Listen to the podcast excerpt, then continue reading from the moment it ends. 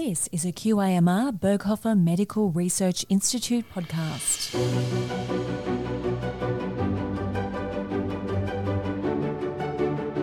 Professor Greg Devine is group leader of mosquito control here, an entomologist with decades of research, including South America, East Africa, and of course North Queensland.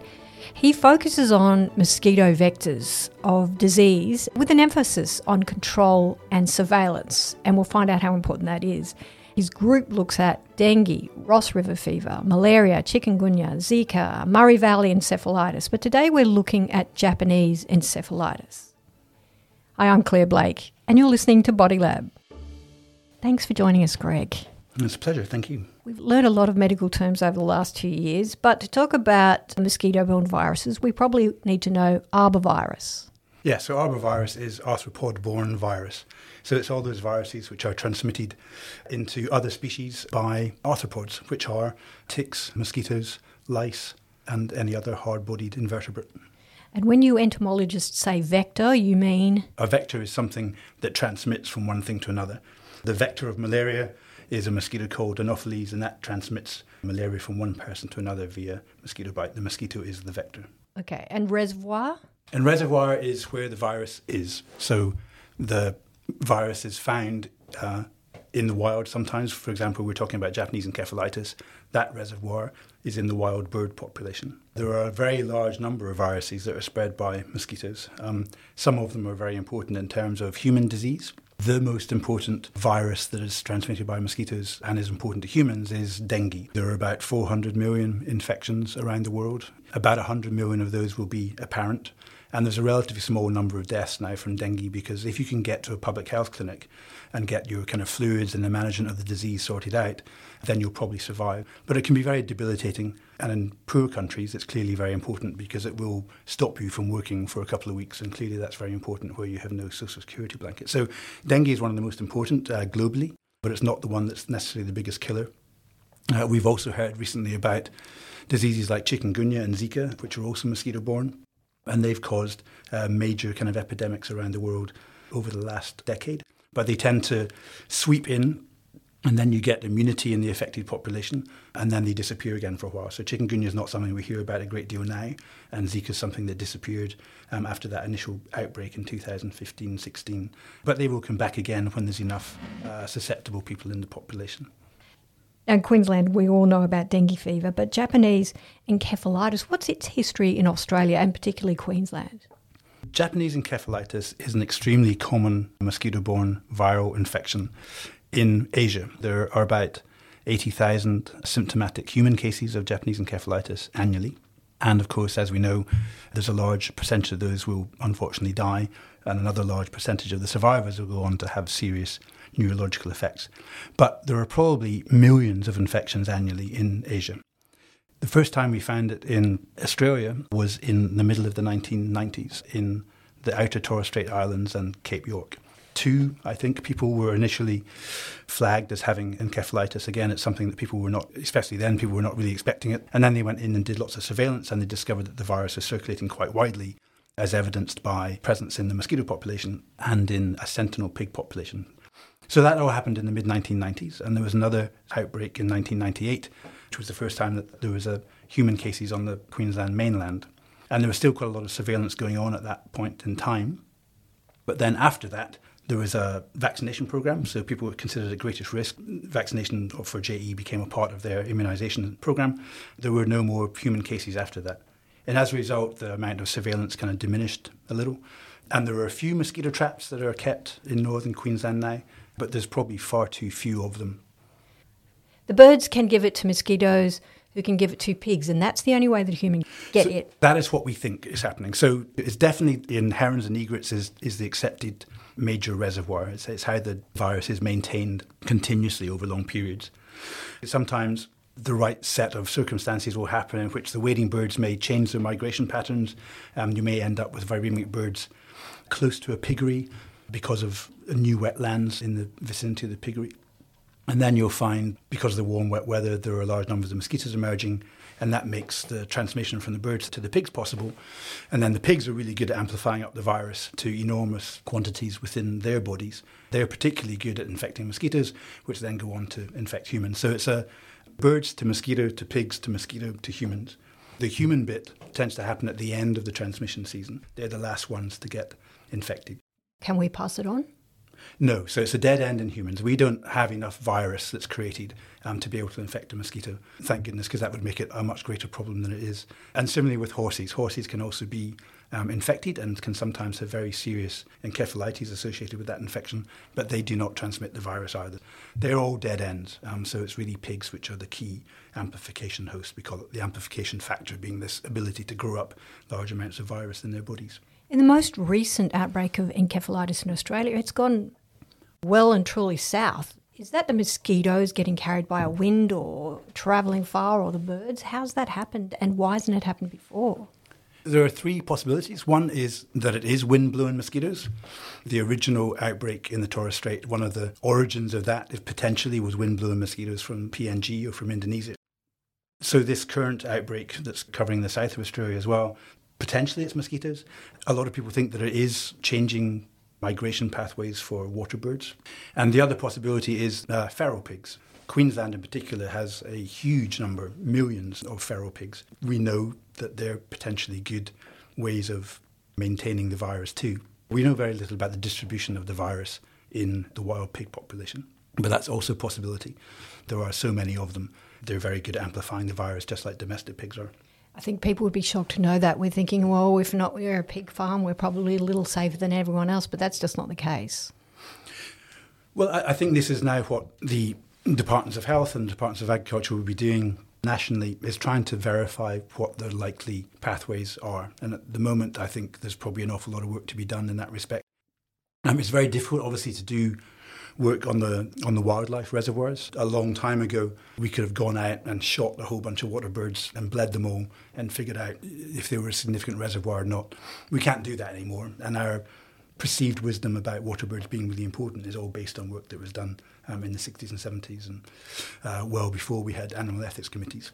But what we can do is we can look at piggeries very closely, and I'm sure people will be doing that. And it is time to look at the feral pig population very closely too. But I think it's interesting that we do need to now verify everything that we think we know about the disease. So it is interesting, for example, that as far as I can make out, and I don't have any inside information here, I'm only reading media reports, but most of the cases that have occurred are not very clearly connected with piggeries. Uh, although you would think that it would be workers in piggeries and workers in industries closely associated with piggeries, like abattoirs, that might be at greatest risk they're not the ones who've contracted Japanese encephalitis at this stage. So it's probably just that they've been somewhere within a five to 10 kilometre vicinity of a piggery, and mosquitoes can fly that far. So that's probably it. But all of that needs to be verified and explored. I've heard you say several times that we surely do need to look at a national approach for this now that it's in the three states. Yeah, well, I think the federal government recently announced a strategy. I mean, it's a very vague strategy. Um, it just says that they're going to commit more to surveillance and uh, looking at potential reservoirs and wildlife and uh, livestock. But I think there's clearly a realization now that whether it's a centralized centers of disease control, like that there are in, in the US and in many Asian countries and in Europe too, what's clearly needed here is clear communication of what should be done in terms of responses and what should be done in terms of surveillance. Because at the moment, all the states are just doing their own thing, and some are investing a lot and some are investing a little, but they're all doing it slightly differently. And there's such a range of things that can be done that it's probably time to have some kind of national conversation about here's the bare minimum effort that ought to be going into surveillance. Let's talk about why it's a really dangerous disease. The symptoms are, Greg? For the vast majority of people um, who are I mean, they call them asymptomatic, but they're more kind of subclinical, really passing kind of, you know, fever, headaches, aches and pains, much like any kind of febrile kind of illness. So it's when you get to the next stage, which is the encephalitis bit, which is the brain swelling, the symptoms get much more severe, and that's uh, you know that's kind of disorientation, nausea, you know, terrible headaches, sometimes convulsions and unconsciousness, and eventually death for some very unfortunate people. But the trouble is that even the people who survive having very severe symptoms and being hospitalized. The fact is that about 50% of the survivors go on to have to live with severe neurological complications for the for the rest of their life. So it's the point about this one is it's just it's particularly shocking. There's no cure. The young are particularly vulnerable, and because this disease is vaccine preventable, it would kind of be tragic if moving forward we didn't do all we could to really diminish the risk of contracting it. Do we have enough vaccine? We don't at the moment. We weren't really prepared for this. At the moment, uh, my understanding is, is that there's very little of the two available vaccines uh, which you could get through any kind of clinic. They've mostly been appropriated for this kind of national uh, vaccination effort, which will now focus on those people most at risk. If it decided, for example, that everybody living within five kilometres of a piggery was at risk, you know, they have nowhere near the amount of vaccine they, they would need. Is it a good vaccine? Yeah, the vaccines are excellent in humans, and, and, and that's why I say it would be a tragedy if, if moving forward this disease, it's clearly vaccine preventable. One of the problems is that actually it's interesting that in many countries in Asia, which are endemic for Japanese encephalitis, they don't have great vaccine coverage, and that's because the vaccine can be extremely expensive. So someone's going to have to pay for it, and it's either government or it's the individual. But if you were to go to a travel clinic now, it would probably cost you three or four hundred dollars if you get one at all. So the costs are huge. Why is it called Japanese encephalitis? I don't actually know the answer to that. I suspect because it was first isolated probably from uh, from Japan, where it's where it's endemic. I noticed that you use the hard C encephalitis, Yes. and a lot of people say encephalitis. What's the difference? so uh, I think it's just where you're educated. So I'm Scottish, and uh, in Scotland they say encephalitis, and they would do if you were at medical school in the UK. Lots of other people just say encephalitis. It's kind of a it's actually encephalitis because it's originally Greek, and so it's a hard K. But Well, how does it compare as a disease with Murray Valley encephalitis? Is it very similar? so they're extremely similar. So Murray Valley encephalitis is a much more uh, well, it's an endemic Australian disease. Um, it's always been here, as far as we know. Um, it also has a wild bird reservoir, and it also occurs in very wet, warm years. So the big Murray Valley encephalitis outbreaks have been in 1956, 1974, 2011. So really big intervals uh, between outbreaks, but always these very wet, warm years. Murray Valley encephalitis is much rarer in the human population, associated with being uh, a kind of a rural virus that circulates, as I say, amongst uh, migratory birds in relatively well in, in places where there, there is not a lot of connection between that environment and humans. So, you know, that's what makes Japanese encephalitis different is they've got this kind of amplifying host, which is the pig, which suddenly brings the disease into very direct proximity with humans. Very interesting. Again, rather underexplored.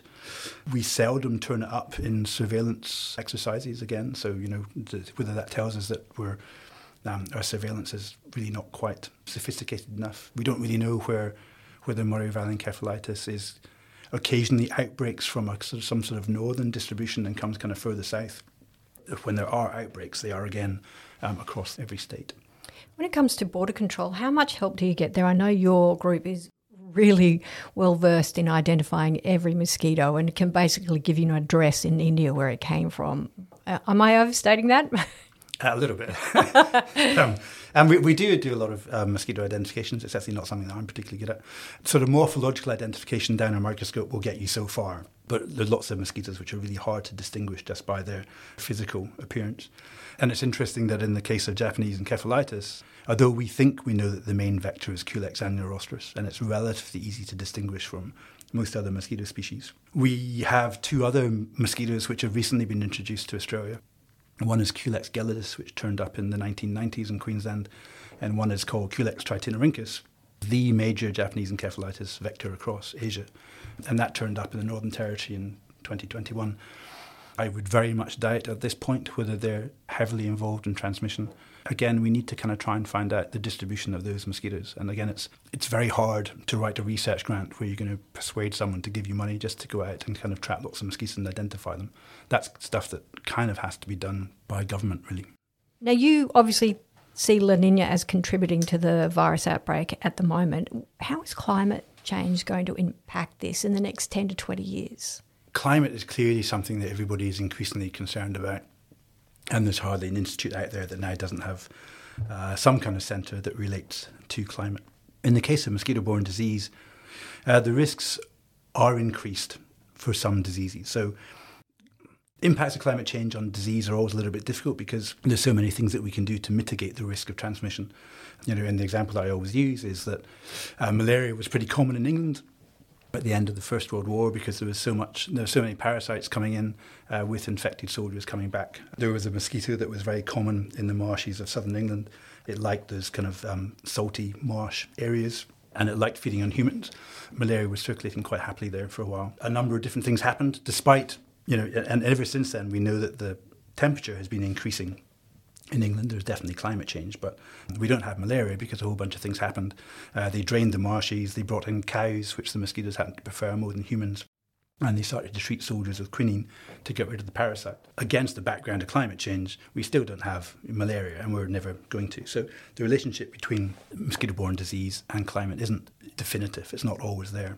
But in the case of Japanese encephalitis and things like Murray Valley encephalitis, I think we can quite safely say that La Nina is a little bit of a microcosm of climate in the future. So Queensland is definitely heating up and it's going to heat up more. And although it may not become wetter overall, we think that extreme weather events will become more common. So we're going to have more warm, wet years, which I think just means that the interval between these viruses being able to circulate and occasionally spill over into human populations will probably decrease. But I think uh, our biggest issue with climate, a mosquito-borne disease in Queensland, is a mosquito called Aedes aegypti, which is the major vector of dengue and chikungunya and Zika. And at the moment, that mosquito uh, is within about 150 kilometres of Brisbane. But it's in these very small remnant populations in small towns, which have very low importation rates of travellers carrying dengue or chikungunya or Zika back from uh, the places they visited overseas. So we don't see much dengue transmission. That mosquito has not been that comfortable reproducing as far down as Brisbane, but if we're going to get warmer, that'll change, won't it? That's right. Once you get to big urban centres like Brisbane, there's an awful lot of people coming through Brisbane International Airport who've been exposed to virus um, in other countries. They'll come in, they'll go home, and once they're at home, if Aedes aegypti is well established as a local mosquito, then they'll be responsible for beginning to transmit dengue to their neighbours. The public health response to the invasion of Aedes aegypti will have to be pretty significant. And there are things we can do about it. I mean, that my predecessor, Brian Kay, had a great deal to do with something that is now called the World Mosquito Programme, which is responsible for putting a very benign bacteria into Aedes aegypti populations in the north of Australia, in North Queensland. And when that bacteria is in the population, those mosquitoes find it very difficult to transmit dengue. So the reason that you don't hear about dengue outbreaks in Cairns anymore is because that mosquito is now everywhere and protecting the population quite effectively against dengue transmission. So we could, if Aedes aegypti was to come into Brisbane, and we could use that technology to kind of make the, the mosquito population more benign and to make transmission less likely. But it still requires considerable effort and considerable money. Someone's going to have to grow it up, uh, release it, make sure it behaves the way it's supposed to do when it's in situ. And I know your group has done a lot of work that is very interesting to our population who have all installed water tanks in the last 20 years in our backyards. Yeah, so we had a PhD student, Brendan Trewin, who now works for CSIRO, who did a lot of work on the potential for rainwater tanks to become kind of a network for the survival of Aedes aegypti in Brisbane. So the interesting thing about rainwater tanks is that they're they're everywhere, and they're very large volume. So they create a kind of temperature buffer. So at the moment, if Aedes aegypti was trying to survive in Brisbane over the winter in a bucket, it might have a hard time because the temperatures in the bucket really kind of reduce to kind of levels where it can't survive in its larval stage. But what happens once uh, you've got rainwater tanks is that they buffer uh, that water against the external air temperature um, much better and create a much better environment for survival. So Brendan's work was really about showing that over time we would expect people's maintenance of rainwater tanks to kind of fall off and uh, they become much more permeable to mosquitoes and they could become quite important uh, aquatic kind of network for those mosquitoes to survive here. But the other thing is with climate change itself, even the temperatures in those um, smaller volumes will begin to increase and will encourage the survival of Aedes aegypti as well. There are things we can do with those water tanks if you make sure that your mesh is up to grade. Yeah, certainly screening uh, water tanks is really important. You know, in general, it's good practice not to have too much standing water around your house. Interestingly, there was a recent um, incursion of Aedes aegypti into Tennants Creek, which is a small town in the Northern Territory. They've actually had a number of incursions over the years of Aedes aegypti. So normally Aedes aegypti is only Queensland, but a few times it's popped over the border. The reason we think it goes to Tennant Creek is because it's full of government employees who are moving all the time. So they pack up all their goods and they move somewhere else after a relatively short period of time. So a lot of movement. And when they pack up, they throw everything. The kids' toys that have been out in the rain, the dog's drinking bowl, everything goes in and is transported um, somewhere else. So we think that's why Tennant Creek has Aedes aegypti from time to time. For, for that example, where Aedes aegypti established in Tennant Creek recently, that was thought to be by someone who had visited an Aedes endemic area near Townsville and had brought the drinking bowl back from Townsville. And that seemed to begin the latest kind of incursion of Aedes into Tennant Creek. So I, I think the point I'm making here is just that it does serve to be tidy around the house and be aware of the fact that mosquitoes do like to breed in standing water of any kind. Apart from being away from a piggery or feral pigs, I know if you go to Cairns, the advice is spray your hotel room because you don't want a mosquito there who's already bitten another person. Uh, they're active during the daytime, so there's certain things that can help you avoid it. Is there anything like that for the Culex rostris? At the moment, they don't do much, if any, mosquito control in piggeries. Um, so obviously, that will be one thing that they would bring in if they suspect that the piggery is, is a source of virus. So you can use, you know, spray sprays to knock mosquitoes down and residual sprays to kill them if they rest on surfaces around the piggeries. You can treat the standing water around piggeries with a variety of very safe larvicides that will kill mosquito larvae.